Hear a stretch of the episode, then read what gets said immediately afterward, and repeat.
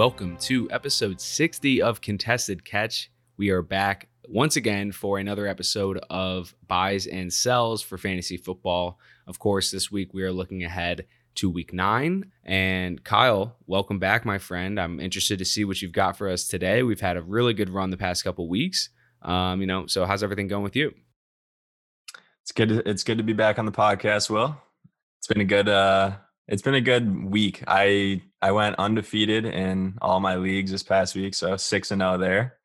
So that felt good. That was my first time this season winning in all my leagues. Um, I was pumped. It, it was a, it was a great week, and the Bills. It was a terrible game, but we beat the Patriots, so not complaining. Six and two. There you go. Or yeah, six. I'm two. glad to hear that you're doing well. Uh, it's always a good indication for in terms of our listeners to hear that the people that they're potentially listening to are doing well. Um, yeah, it's uh, it's funny because Jeff and I are always talking about how we're doing in, in our home league where we're in together, and uh, he happens to be very fraudulent, uh, top of the division that we're in, and I've been to be I consider a very fraudulent bottom of the division, but uh, you know, there's yeah. obviously a lot of context that you can't get into every time. But anyway, good for you. I'm glad that uh, you went six and zero oh last week. Um, let's hope that these buys and sells pan out as as well as some have in the past. Um, why don't we kick it off with our wide receiver buys going into week nine? Who's first, Kyle? Yeah, and all of these, um, you know, we're getting late into the season, so it's all obviously dependent on record, and you kind of got to use your, you know, put your fantasy cap on and, and realize whether you're in a win now to make the playoffs mode, or if you you feel like you're almost a lock and you can afford to to you know buy these players off the teams that are are, are struggling and trying to get in now. So with that in mind, well said. Yep, thank you. With that in mind, uh, Cooper Kupp, he's number one. He's on a buy this week, so you know not a guy you're going after if you need to win this week. It's you know maybe you. I actually sold him in in one of my leagues which was tough, but I need to win. And I got uh, I got Brandin Cooks, who's on my buy, and Lamar Jackson. So I thought that was a, a win for me because you know my quarterback it was Burrow, and he's on a buy. I was in a win now mode. Um, we'll see how that pans out this week, and we'll talk more about Lamar later. But but Cooper Kupp for now, he's he's tenth in rock in the past four weeks. Um, the biggest thing that stuck out to me, obviously, last week in that horrible game against Miami, 21 targets. Uh, like you're not seeing that volume out of anyone. I'm pretty sure that's a up. You know, I think that might be one. I should have checked this before, but I'm pretty sure that's the highest target count of the season. I could yeah, be wrong. It's definitely I know. Um, Keenan Allen saw 20. I think in Herbert's first start. Uh, I think that was week three, yeah. and then Tyler Lockett saw 20 two weeks ago. I do not know anyone who has eclipsed that. So I think you're. I think you are correct that that is the number one of the year. Yeah. So that volume is just insane, and he he managed to turn into 11 catches for 121 yards, no touchdowns. Uh, I expect the touchdown department to change. I expect that target share to come down. I don't think he's going to get 21 targets, but I, I think he did prove um, he's obviously like Goff's best friend. He's his, he is to Jared Goff as Stefon Diggs is to Josh Allen. Um, yeah, just you know they're not as good of friends, but he's still his boy and, and he gets the looks. But a 29% target share in the past four weeks, as well as a 28% air yard share. Um, he's also 16th in season long rock. And, and I know he's been underperforming. I've got him in a few leagues and, and like it's been tough to deal with him. We expected those touchdowns to be, I mean, we didn't expect it to be what they were last year, but it, it's a lot lower than what was ideal. But I do think those touchdowns will go up. Um, so I would say he's a buy low kind of right now, just because his opportunity is there. The fantasy points, the fact that he only got you know twenty ish fantasy points, depending on what format you're playing in, um, he really could have had a lot more with 21 targets. The good news is that this very low aDOT roll for Cooper Kupp is starting to go away a little bit, which is you know something we talked about a while back. Um, it was just a concern, I think, for both him and Robert Woods that the Rams were just not driving the ball down the field. They didn't seem to have an interest in doing that. They appeared to be hiding Jared Goff. And now I'm not necessarily sure that that is not happening still. Um, alas, it's really good that Cooper Kupp is starting to see more air yards, like you said, uh, a healthy, very healthy uh, air yard share in, in, among LA receivers, but also um, just a really strong total number 381 air yards the last four weeks. Um, and you know it's funny because he's got a 10th best rock like you said over the last four weeks. Aj brown has 12th and aj brown has twice the amount of uh, fantasy points and half ppr so that tells you that a cooper Kupp is definitely due to come up and aj brown is very likely to to come down. Um, but not only that the other thing that is always important for cooper Kupp is red zone targets. He is the go-to red zone threat for jared goff. He has been every time that he's been healthy. That is the one thing that has always been superior to Robert Woods in terms of this great duo, and that that remains true. Cooper Kupp has five red zone targets the last four weeks. Um, so yeah, I'm, I'm with you. I think that there are very positive indicators for Cooper Kupp, and one caveat though, um, with this 21 target performance, that sounds unbelievable. But also, Jared Goff threw it at over 60 times in week eight, and that's just an indication of how bad uh, this team performed and how often they had to throw. I think that was a little out of character for them. I definitely think the pass volume retreats. Good stuff there, Kyle. Um, why don't we move on to your next wide receiver buy? Yeah, this one's tough. Um, I was just, I was thinking yesterday uh, before I kind of like wrote who I was going to buy and sell. First guy I was going to go with was Marvin Jones. And then I'm in the car and I see the whole Stafford COVID thing. So I'm like, all right, we'll we'll avoid that for now until that clears up. And then I was like, all right, Brandon Aiyuk, this is a hammer spot. There's literally no one healthy on that team. And of course, Brandon Aiyuk's close contact and ruled out for tonight's Thursday night game. But I still think he's a buy with that in mind going forward. I, I do think you can get him for cheap, especially now that he's out tonight. If you're going to be getting him this week, though, obviously you got to get him now because technically he plays.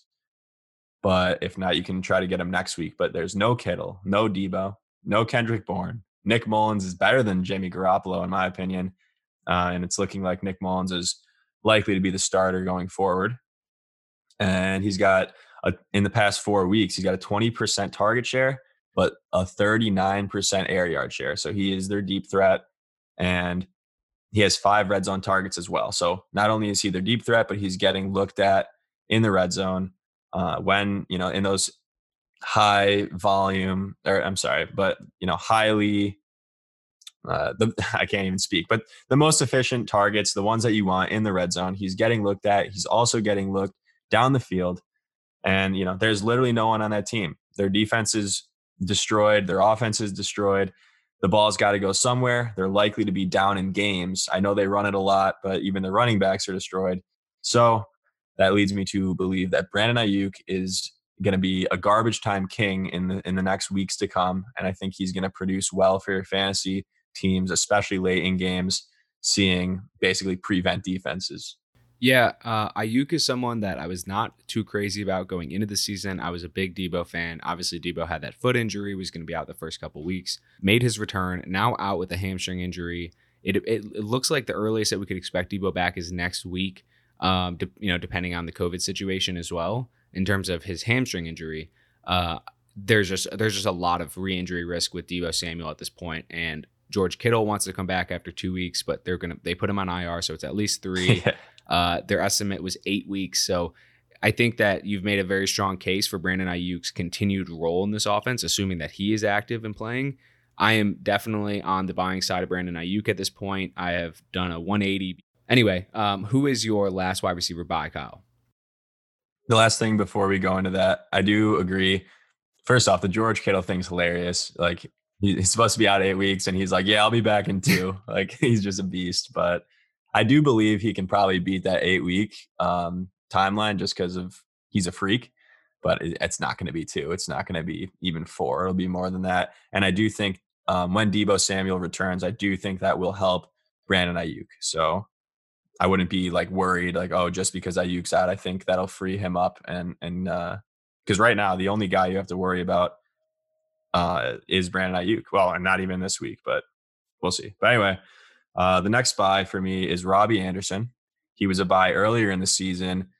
He's continuing to produce, not quite uh, as much as he was early, but he is definitely still getting the target share and you know the looks from Teddy Bridgewater that you want to see. The last week's game, that Thursday night game against the Falcons, for the whole game, he looked like the better receiver. DJ Moore literally didn't do anything until late in the fourth quarter, where he had one big catch and then another one after that. Um, I think he had two catches for 55 yards, but it's been all Robbie Anderson and Christian McCaffrey expected to come back this week.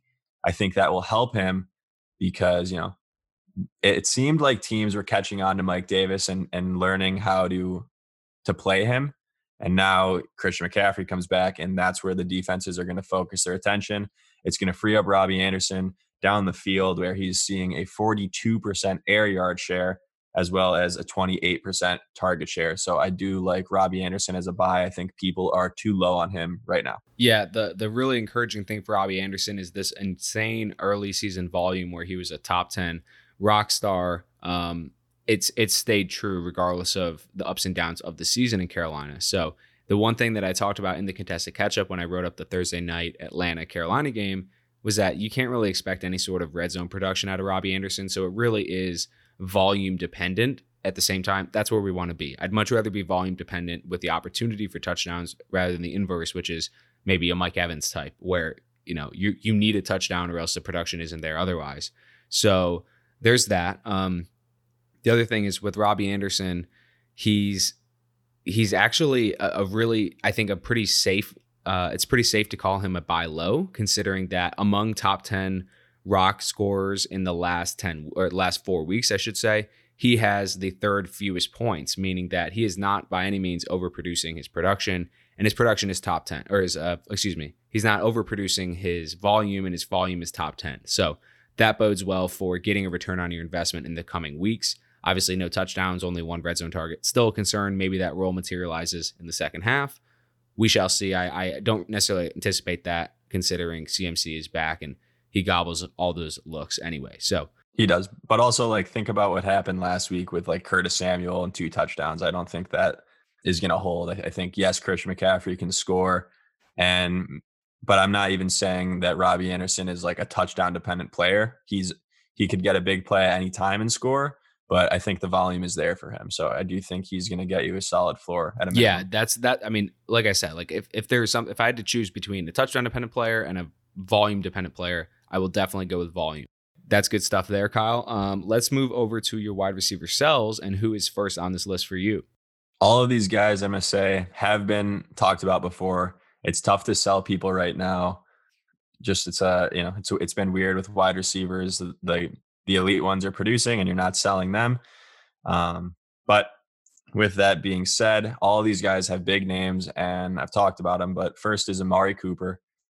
That that just scares me. The Cowboys, I was low on, or I was trying to sell them just the week before Dak got hurt, and that like kind of screwed everyone. Obviously, they all took a huge dip, and then Andy Dalton gets hurt, and they take a bigger dip, uh, I do expect Andy Dalton to come back soon. Which I mean, he he had a concussion, but he'll come back, and I think you can kind of use that as a selling point.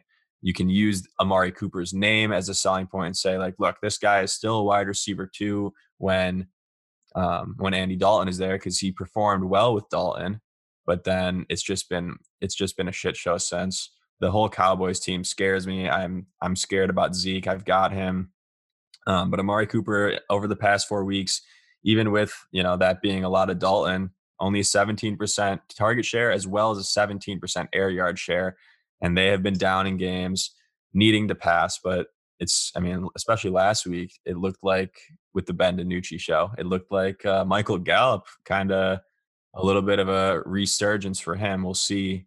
I still want none none of them, but uh, I'm definitely trying to sell Amari Cooper if I can get like you know basically anything usable. I'm scared to start him the situation is just so iffy. We know the talent is there, but it's not like it's not like a DeAndre Hopkins situation from a couple years ago in, in Houston, where DeAndre Hopkins was obviously one of the most talented receivers in the game, if not the most, and was the only receiver worth throwing to in that offense. So even though the quarterback play was terrible, he was getting enough volume to make up for that. And then as long as he got the ball in his hands, he could probably get some fantasy production.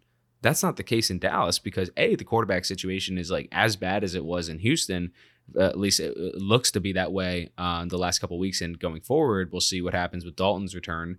Um, but also we've got CeeDee Lamb, who's actually has a you know pretty substantially higher rock than Amari Cooper the last four weeks. CeeDee Lamb's at 32, And Michael Gallup, like you said, is still a factor. There's still Dalton Schultz, who appears to be uh, a go-to target for Ben DiNucci. I mean, he might not even start this week, but still.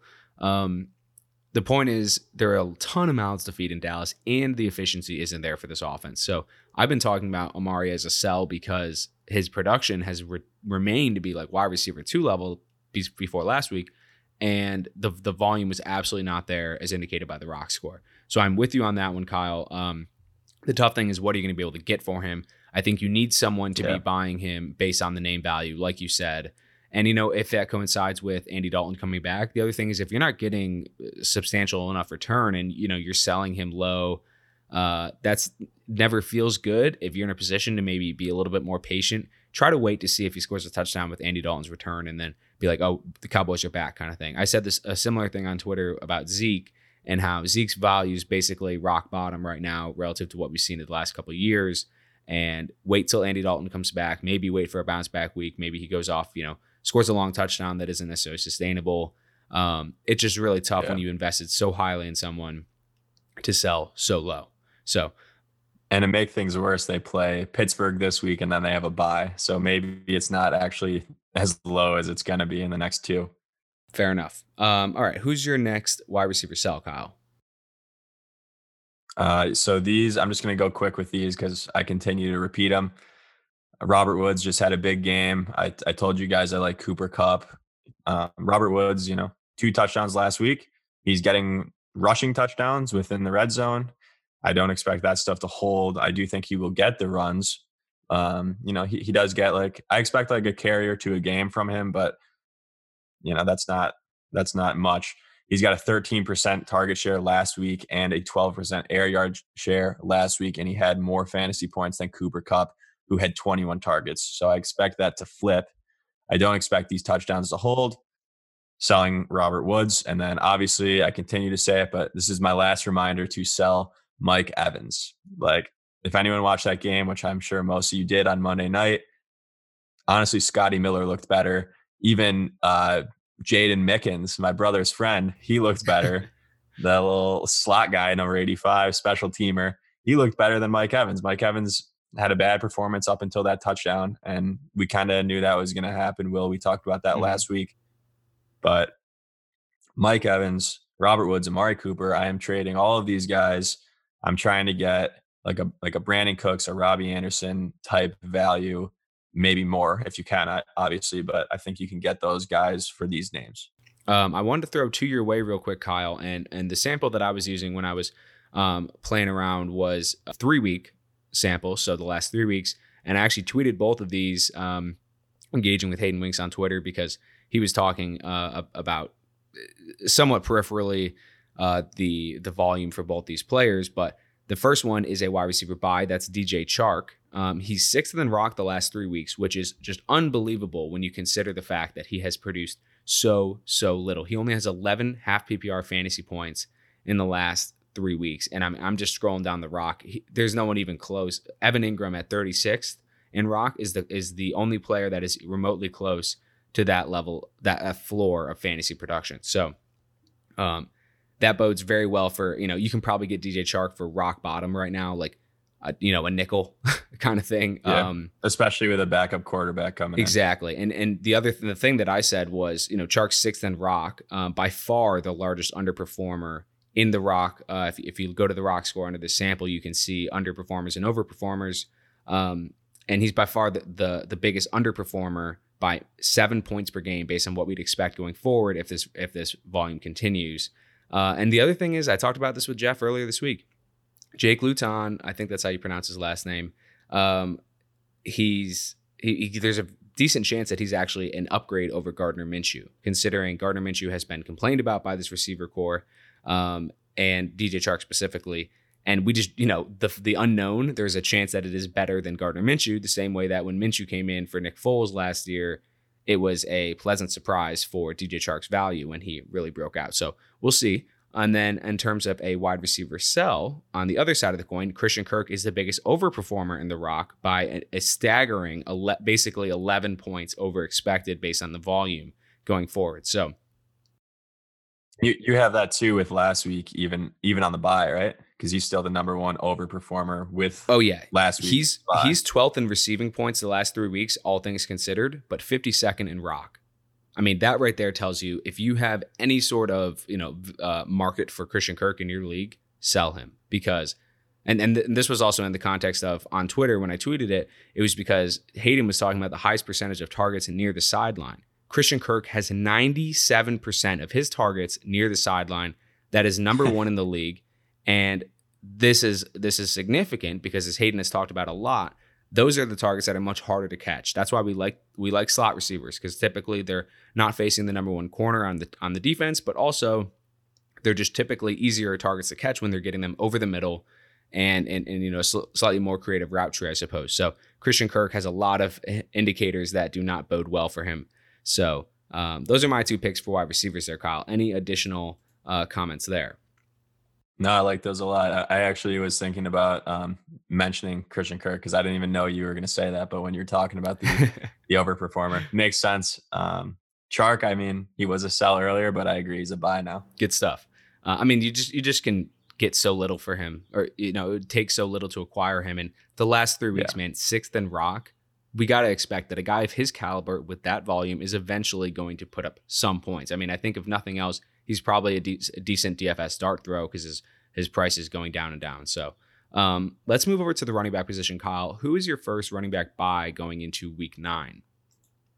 It's unfortunate right now because it's crazy to see this high projection that uh, James Conner has this week but James Conner plays at Dallas this week. Uh, I know in like full PPR, that, that's all my formats. So he's projected like 19 points. So uh, do you? I don't know if you know off the top of your head, or if you want to check what he's projected in in your league at half PPR, but it's probably pretty similar because his receiving floor is you know it's about three catches a game. But I mean his his matchup at Dallas versus Cincinnati and at Jacksonville over his next three the defense of the Steelers is the best in the league, in my opinion, or you know at least top two with Baltimore, and we saw that game. But I expect uh, I expect a lot of running in the next three weeks, and I expect James Conner to be the bell cow that he he has been this season, and I, I definitely like him as a a buy relatively low. Yeah, you know, I was a big, big buyer of James Conner going into the season. I felt like people completely discounting his top 10 running back upside thinking, oh, he's injury prone, he's injury prone. Well, yeah, sure. He had a, he was banged up as early as week one. Since then, he has been nothing short of a bell cow. I mean, we're talking no less than 15 carries in a game in the last uh, five games for him. He's only had one game of less than three targets. So um, continues to be a touchdown guy as well. You know, he's got five this season uh, through seven games. I think that James Conner is basically as sturdy as of an RB two as you could ask for considering the climate that we're in for fantasy. So I say continue to fire him up. And I also like him as a buy as well, Kyle. I just think that we're getting really stable volume. This offense is really, really strong. And, you know, contrary to the wide receiver room in Pittsburgh, James Conner is the guy in the backfield. if, if you remember all the way back after week one, when Benny Snell came in relief, looked really good, people were saying, what if Benny Snell takes over this this Pittsburgh backfield? He was the number one waiver ad. People were saying spend like 40, 50% of your FAAB. I mean, we liked him as a waiver ad because of the upside there, but and he looked actually really good. But at the same time, I mean, since then, James Conner has been very, very strong. So uh, I'm with you on that one, Kyle. Who else is uh, a running back buy for you? David Montgomery is next. Another tweet I saw. Did you? I don't know if you sent me this one, but I, I definitely saw it was He's third in routes run for the running backs this season. It's David Montgomery. He is getting the volume of a bell cow back. And like the eye test, to me, I just acquired him in a couple leagues, I think within the past two and three weeks. And, you know, I've been watching him. He actually he looks good. It's just like that offensive line is garbage. He almost got uh he almost got a touchdown this past week. He was on the one yard line. They drop like a, you know, up the gut run for him and he gets stopped because the offensive line was terrible and then they ended up passing it the next play. But, you know, that goes in. He's got an 18 point performance. I, I do like him. I think the touchdowns will increase. I think that passing volume is is really nice to see out of a guy that I don't I didn't really expect to get that kind of work.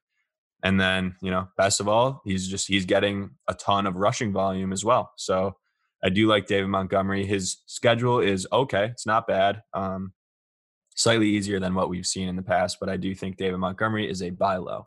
Yeah, you know, David Montgomery is someone that we've talked a good a bit about this show because I was a huge fan of him as a rookie last year. So Jeff loves to poke and prod at that that take for me, and that's okay uh, because that's you know that's what you get when you make a really really strong judgment and it doesn't work out. Um, here's the thing. What I discounted last year was the state of that offense in Chicago. I mean, they were on the up and up. The arrow was pointing up going into 2019. It was that was obviously not the case. It, it plummeted. And then with Nick Foles coming into this year, I felt very strongly that Nick Foles was going to take over the job, if not have it week one. Um, and that I also just felt like the, the general direction of this offense would kind of you back up. With that said, David Montgomery has gotten all the volume that I expected and then some. I said, in order for him to actually be a true RB2 that you could feel good about starting, he needed to acquire uh, pass game volume. He needed to get targets. He needed to run routes. That has been the case because of Tarik Cohen's injury. Um, I, I feel very good about that. The problem is uh, the offensive line and the offense as a whole just are still struggling. Nick Foles came in really hot, has since uh, faded a little bit. I think that there's definitely room for them to grow and get better. Um, and I think that David Montgomery is at the very least getting elite RB volume in a bad offense. You know, that's still usable. So, yes, he remains a volume based RB2. I think a lot of people are heavily doubting the talent there as well because his yards per carry is just decim, you know, just terrible. But at the same time, when you add in the color and the context, I really think that there is something to be uh, at least a little bit optimistic about. I'm not positive that you know I was right about my talent evaluation. Um, it just there's a, there's a lot to doubt as well, but uh, I would love to to be on this train with you, Kyle, and buy David Montgomery. Yeah, I think you're going to be on on the train for my next one, uh, and that's J.K. Dobbins as well. Mm-hmm. I'd say of any rookie running back, he I think he actually looks the best. I mean, I think he looks better than CEH. His yards per carry is is like close to nine, or sorry, his, his yards per touch is close to nine yards. That's like what Mostert was doing before he got hurt. And I said Mostert was a buy, so great. If, if, if J.K. Dobbins gets hurt, I'm sorry, guys. But um, 15 rushes for 113 yards last week against what I just called was the best defense in the NFL. Uh, it looks like hopefully, well, not hopefully, that's that's messed up, but it looks like Mark Ingram might be out again this week, and and hopeful for J.K. Dobbins owners, you'll be able to see. I do think, um, I think J.K. Dobbins has the upside to to be a league winner. We were saying it like before the season, and it never amounted to anything so far. But now that he's getting this opportunity, I think he's going to take over that backfield, and and he uh, also, similar, I think Antonio Brown also has league winning upside if he hits. But those two guys, I think you can get for low. And if you're in a good place, like if you're basically a lock for the playoffs, I'd try to trade some bench to acquire those guys. I really like J.K. Dobbins um, from a fantasy perspective. It's funny because we talked we talked about this earlier this week as well, but um, I was not that big of a J.K. Dobbins fan, and from a talent perspective, I actually had AJ Dillon and Antonio Gibson um, ranked higher in my in my NFL draft big board, um, and so I was a little. I, I definitely questioned the the height uh, or the um, the value that was put in the draft pick to acquire him. I questioned it even more when I saw that they were going to relegate him to like third running back duties after investing what they did in him. But, you know, since Mark Ingram has been out, J.K. Dobbins has looked really, really strong. And now over the course of 2020, he's the snap leader for this running back room. That's a little unfair to Mark Ingram. But at the end of the day, J.K. Dobbins has 42% of the offensive snaps. Gus Edwards has about 33 and a half, and Mark Ingram has less than 24%. So to me, I think Dobbins' role is getting bigger and bigger is that enough to support RB2 value? I don't know. I the the positive indicator that I can that I keep reminding people is that he's already the pass game back. He's already getting the vol- the pass uh the pass catching volume out of the backfield. And you know, even when he was splitting time with Gus Edwards and they were basically near even or they were he was one carry behind Gus Edwards uh last week. J.K. Dobbins was still the the two down or the uh, the third down back. He was still the two minute drill back. So I think that the the arrow is pointing up on J.K. Dobbins as well. Um, so we're in lockstep there, Kyle. I just really hope that he, you know, becomes the RB1A in this offense. Because if he does, he's already like the most efficient player in the league, basically. His elusiveness numbers are off the charts. He's just killing it. And I don't know how you could not give him more targets or, sorry, more touches. With that said, this in some cases factors in the the fallacy of uh, uh assuming rational coaching. Um, I did this with Aaron Jones for many years, where he was, you know, there was literally no question that he was a better player than Jamaal Williams, and yet Mike McCarthy continued to feed Jamaal Williams at a near equal level. Um, so basically, this is a this is the caveat saying that while I think it's obvious to us, and the numbers say it's obvious, it's not a guarantee that it will go this direction. So keep that in mind. So let's draw that parallel and free J.K. Dobbins. Yes, I am. I am all aboard, man. Um, okay, who are your running back sells, Kyle? Talked about this earlier. Uh, that's Ezekiel Elliott. He looks horrible. he looks horrible. The team looks horrible. It's unfortunate that this is absolutely going to be, you know, his low. But I I have him and I'm scared and like it's it's tough to sell him because, you know, you're going to get low value, but there's typically at least one guy in a league that is going to see Zeke's name and be like this guy it's Ezekiel Elliott like I'll pay a good price. So it's unfortunate. I wouldn't say just trade him, but like if you're getting, you know, top like honestly 15 value for him, I think you kind of have to take it. It just it doesn't look good for Zeke. Maybe if you can do some type of package deal where you can get two very good players and I don't know, it's it's it's a really tough time to sell him, but definitely see what you uh what you can get for him. I'm right aboard this as well. Jeff and I talked about this earlier, and before Myles Gaskin, uh, his before his his knee injury was revealed to us, um, we I, posed a hypothetical: Would you rather start Myles Gaskin or Ezekiel Elliott at this point? And Jeff and I both agreed Myles Gaskin. I think that shows the state of this, where Zeke was a very safe uh, top three RB going into the season. Myles Gaskin was was a very safe no name guy that no one was on. It was on no one's radar. So. Mm-hmm now to to say that we're at this point is like you said very sad um and i think that it really comes down to these three things zeke's floor came from offensive efficiency offensive line play and a, you know just being a uh, a beast right he always was a strong running back for whatever value that that holds he was getting a lot of receiving volume well guess what all of it has dipped i mean the offensive line has been hurt by injuries but also they haven't been playing well the guys that are active. Um, obviously, the quarterback situation has gotten worse and worse as the season has gone on since Dak Prescott's injury, and now Andy Dalton is out. And Zeke himself has not played very well. Um, meanwhile, Tony Pollard still looks like a pretty like like the more explosive player. I'm not saying that Tony Pollard is going to take over the backfield by any means. I don't think that they would give Zeke the contract they did if they were willing to, you know, not ride him through a down a down stretch.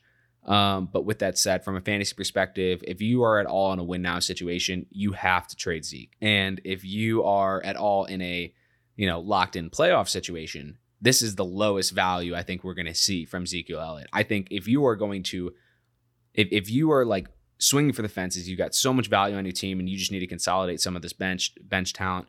Zeke's a pretty decent buy from that unique perspective because if Andy Dalton comes back and if this offense kind of rebounds in a, in a good way, and if Zeke's uh, production rebounds in a good way, we could be looking at a volume based RB2 again, as opposed to a very disappointing RB3 right now. So there is still room for an improvement from Zeke, but for right now, for most scenarios, he is definitely a sell.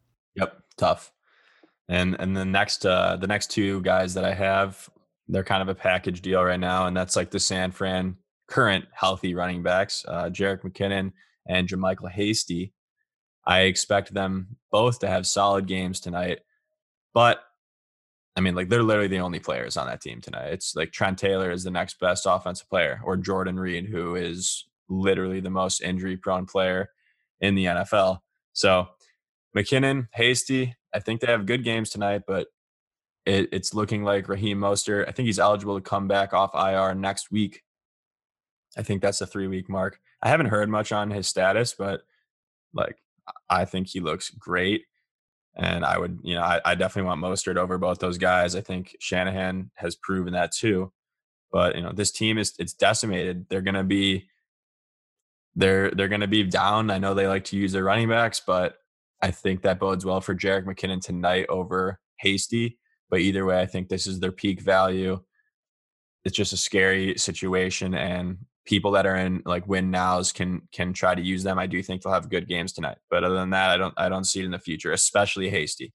McKinnon is definitely the preferred option over Hasty, but I think what's concerning from McKinnon's, stand, McKinnon's standpoint, like first of all, it's it's just fantastic that we're seeing him come in and actually like perform well, especially earlier in the season because of all the adversity he went through with his knee injuries and you know, we knew that he was a good player when he was in Minnesota, big time free agent signing. Everyone was excited in 2018. Didn't come to fruition because of the injuries. With that said, he's come back. He's had flashes for sure. Uh, and then the last couple weeks, apparently, he's been dealing with tired legs. I mean, that's a concern as a guy that we haven't seen in, in regular game action for over two years before this. Um, I would say this. I mean, even if Mostert's injury, even if they come out and say he had a you know setback or something, and this backfield is more open for the next couple weeks. I I still think McKinnon is a sell because although the the options for San Francisco are dwindling, so are the offensive prospects. I mean, you already said that you thought that Nick Mullens is probably an upgrade over Jimmy Garoppolo, and that's a that's a fair take at this point because Garoppolo was clearly clearly not back from that ankle injury, and then apparently suffered a new one, um, and it is now out indefinitely. Um, but with that said, I mean, Jerick McKinnon we we don't really know that he's going to be able to sustain any level of efficiency that he had earlier in the year just because he's been out for so long and then the tired legs thing is really a concern to me and the other thing that i always say with every conversation about san francisco's running back room beware of the hot shanahan i mean Jerick McKinnon could have 300 yards and then the next week JaMycal Hasty might get 30 car- carries like it's just it's just the way that this thing works and so if you're willing to roll the dice then go after it but for me much rather go after a, a more consistent and more reliable volume source than the San Francisco backfield. So, um, okay, good stuff, Kyle.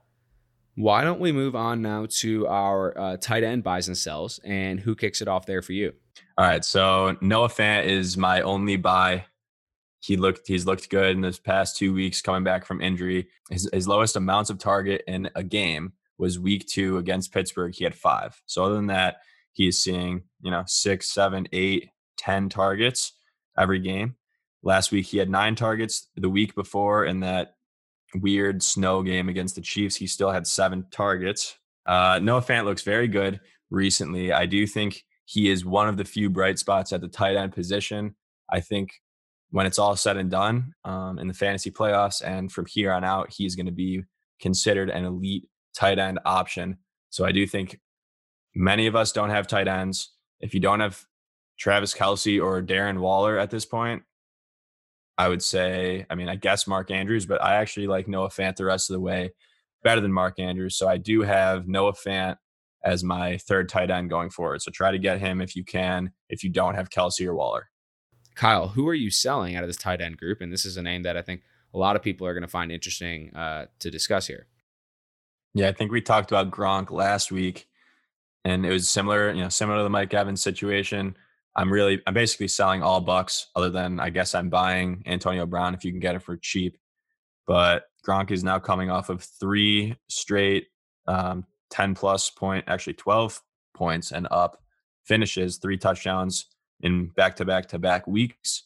He, fantasy wise, looks, I guess, like the old Gronk, kind of. Uh, but that target share is not going to remain.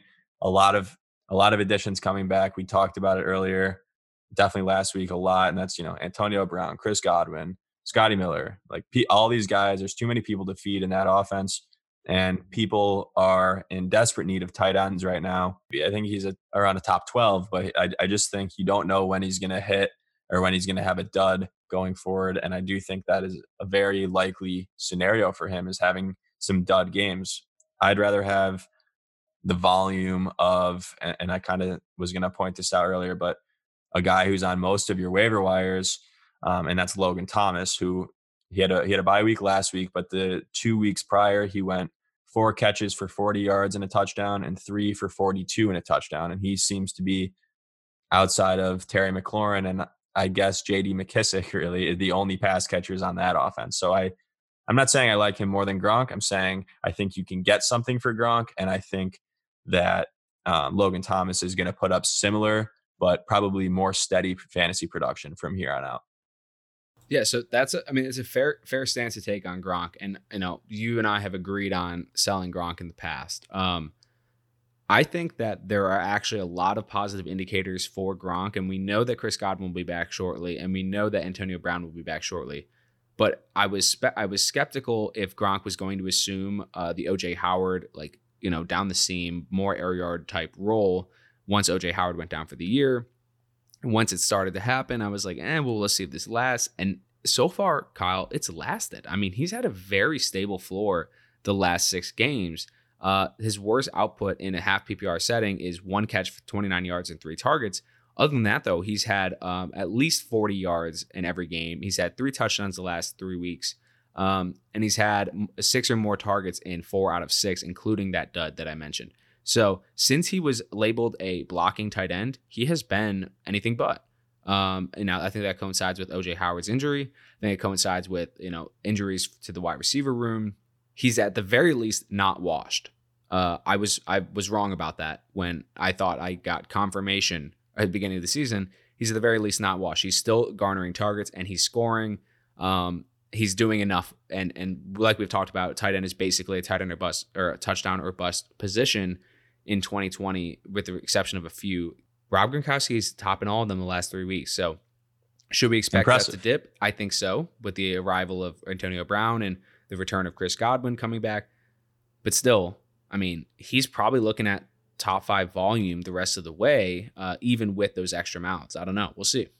Yeah, I, I, just worry about the consistent volume. I just think like maybe maybe Mike Evans actually performs better because Antonio Brown needs to be you know the the priority to car, to guard, and then Mike Evans is there, or who knows? But I, I just don't think we're gonna know. I don't think like everyone's gonna have a couple points. I think it's gonna be a couple couple guys have some boom games and and some bust games. Um, so I don't know. It just kind of it just scares me. But I could see obviously the past three weeks that opportunity has been there, but we do need to keep in mind Chris Godwin has been out and Mike Evans has basically been double covered. So yeah, I mean, and you know, there's there's definitely a case to be made to sell Gronk still. I just say I would just say that I have seen more from him the last uh, few weeks than I was definitely expecting, and so I leave room to to turn this uh, this this uh, Gronk hating train around on my side. Um, okay, good stuff, Kyle. Let's let's finish up here with our quarterback buys and sells. What do you got? So the only real buy that I wrote down at least was Lamar Jackson. Um, I also like Josh Allen as a buy, but I'm a homer. But I, I do think he'll step his stuff up, especially this week. But anyway, Lamar Jackson, more importantly, this is a guy where unless you have Russell Wilson, maybe Kyler Murray, and I think that's about all I would say. I would I would trade for Lamar Jackson if you're definitely going to be in the playoffs or if you're close because his playoff schedule is literally it's gold. It is it is money. I think his his rushing floor is you know, it's elite. He he'll get you like at least 10 on the ground and if not more um going forward. But like his I mean, I feel like his passing has to improve. He's had some tough games. He just came off of a turnover ridden game against the best defense in the NFL against Pittsburgh. But just listening to his uh, playoff schedule, it depends what you play in, but most most playoffs, you know, 13 to 16, maybe a 17. So I'll tell you from 13 on, it's home against Dallas, at Cleveland, home against Jacksonville, home against the Giants, and then if you play in Week 17, it's at Cincinnati. So literally not a single scary matchup. All really nice matchups for Lamar Jackson. I do like him. Definitely like. Oh, I mean, I don't think he's a. He's definitely a top ten quarterback in my opinion, and he's well outside of that. His buy is has already happened. Um, I mean, people are low on him, so I, I do think you can get him now for pretty cheap. Yeah, I'm still a little like not skeptical about Lamar, but just a little lukewarm. Like, is it worth um is it worth a price to upgrade to him? Is it worth the downgrade to him? Um, depending on you know what what transaction you might be looking at. I'm just a little skeptical because this has not been the same Baltimore offense that we saw last year, which we knew was going to happen. We knew that touchdown rate was going to regress. We knew that they were probably not going to be able to run at the same uh, efficiency or volume that they did last year. But with that said, you know, the other argument here is that quarterback is rather deep. And so is it worth the name value of Lamar? We know that the ceiling is absolutely, you know, something you could acquire, but um, I don't know. I mean, it's it's a quarterback's always a little tricky situation, and it really depends on how you're trying to structure your team. Maybe if you have a Mark Andrews on your team already, it would be worth looking Lamar's way. Yeah, I think it depends on like the league owner and you know how they value him. If they're going to value him like he's the Lamar Jackson that he was drafted at, then yeah, I mean you're not getting him. But if someone's low on him because he has been bad over the past couple weeks, then I do think it is actually a time to jump. I think he's going to look more um, like last season Lamar from here on out than what we've seen so far. I hope you're right. Um, who are you selling out of the quarterback group? And then so I mean this this is anyone. Literally, you're you're right. The QBs are very deep this year. And I mean they kind of always are, but it's very close this year. Like even like last year and the year before when we had the Lamar Jackson far and above the best and um, Patrick Mahomes the year before far and above the best. Now we have like Kyler Murray and Russell Wilson are are kind of the top and it's not it's not by like that much. So I think I'm very comfortable selling almost any quarterback if you can get you know a re- like a good value for him. Um, quarterback is definitely the most replaceable player or position in fantasy, and I just think always see what you can get for your guys. It's I mean it's tough for me. Like I have Russell Wilson, it's tough for me to want to sell him, but if I got a really good offer for him, you at least got to consider it, especially if you're getting a starter every week. Yeah, I, I agree with that. And I also I have a, a guy in particular I think is worth considering selling. Now, this is not like a super strong take because there's so much uncertainty, but that is part of the argument that I'm going to make, and that is to potentially sell Justin Herbert. Now, right now in uh, standard format for quarterback scoring, he's 12th and he's the 12th ranked quarterback. Um, with that said, he's probably actually like like in terms of ranking him going forward in terms of like preferred plays, he's probably uh, approaching you know mid tier quarterback uh QB one I should say. So like probably six or seven something like that. Uh, he's just played out of his mind the last four games. Uh, no less than three touchdowns, no less than 278 yards, and and only three total turnovers in those four games. Also, really stable uh, rushing. If you watch the games, you can see that he's like con- not constantly, but frequently looking to run, especially in the red zone. Um, he's only got two rushing touchdowns, but uh, and you know his rushing ceiling has only been reached once, and then other than that, he's not eclipsed 21 yards rushing. But you know, pretty stable on the ground, and that's always a good sign. I think the the case to sell here, though, is that this is out of nowhere. Like this is he was supposed to be a raw prospect, and it was not supposed to happen to this level, this degree, or this consistency anytime soon. Uh, I think that there is definitely a chance for a, a second half slump here. Um, just kind of you know approaching reality again with Herbert, and that's not to say he's not a good player. It's not to say that he can't reach this ceiling again. But I mean, to be all of a sudden putting up like almost forty point games in Week Seven, um, really really stable fantasy quarterback so far. I don't know that we can really rely on that in the second half of the season. Justin Herbert is like all of a sudden sneaking into like, you know, approaching top five quarterback ranks going into each week. And I don't know that you should be valuing him as such. So something to consider. Um, but overall, Kyle, I think we have a really good list of buys and sells here. You've done a great job of, of giving us a lot of content to talk about and, you know, hopefully a lot of food for thought for our listeners. You know, it's worth considering buys and sells every single week because depending on the the nature of your team and your league uh, and the other managers in it, there's always going to be opportunities to improve your team. So, uh, any final thoughts for you this week, Kyle? Yeah, two quick ones. One is if your trade deadline is coming up, definitely a know when your trade deadline is in your league. Um, I know like my league pushes it back, and and I think we're like week twelve, but I want to say, I think it's earlier for most leagues. I'm not sure. Do you do you know? I think week Will? ten or week eleven is the standard, but honestly, I'm not even sure what the ESPN default is because I just know how our uh, you know the leagues that I'm in structure yeah. it. Yeah. So either way, just know, take a look. You can find that on the app or online. Um, but I'm always trying to make a trade before the trade deadline. And then the last point is while we were doing this podcast, I don't know if you saw this, Adam Schefter tweeted out that Kendrick Bourne's COVID test was actually a false positive and he shouldn't have been ruled out, nor should like Brandon Aiyuk. You know, obviously that's tough. um, Deebo Samuel and Trent Williams all like COVID ridden now and and couldn't have played anyway tonight, but it was actually a false positive. That's a, an interesting development, um, and we'll have to continue to monitor situations like that going forward. Um, but Kyle, real quick on the on the trade discussion, I think uh, one piece of advice: look at the bye weeks, notice guys that maybe have a week ten or week eleven bye, and notice guys that have already had their bye in week seven or week six or something like that. For instance, if you are in a you know contested uh, division race, I should say, where you're you're vying for a playoff spot, and maybe one of your studs is coming up on buying week ten or week eleven. You know, I would have said this last week, including week nine, um, or maybe they're they're on a bye already. Um, it's always worth considering selling players before their bye because there's a chance that that that that uh, the other manager might not be valuing missing them for that week versus you know so basically I just made a trade in our main league where I traded Clyde Edwards-Helaire, uh, among other pieces, to acquire Adam Thielen. And the reason I did that was A, because I was worried that Clyde was going to have a down week against the Jets and that they were going to feed Le'Veon. Well, that kind of came to true. At least he, he had a down week. And I was also hopeful that Adam Thielen would continue to see uh, wide receiver one ish volume. And he's kind of done that. He's dipped a little bit, but I think it's going to come back his favor. Uh, and then yeah. also Dalvin Cook game didn't help. Yeah, no, it definitely did not help at all. He, Dalvin Cook obviously four touchdowns just eviscerated that defense.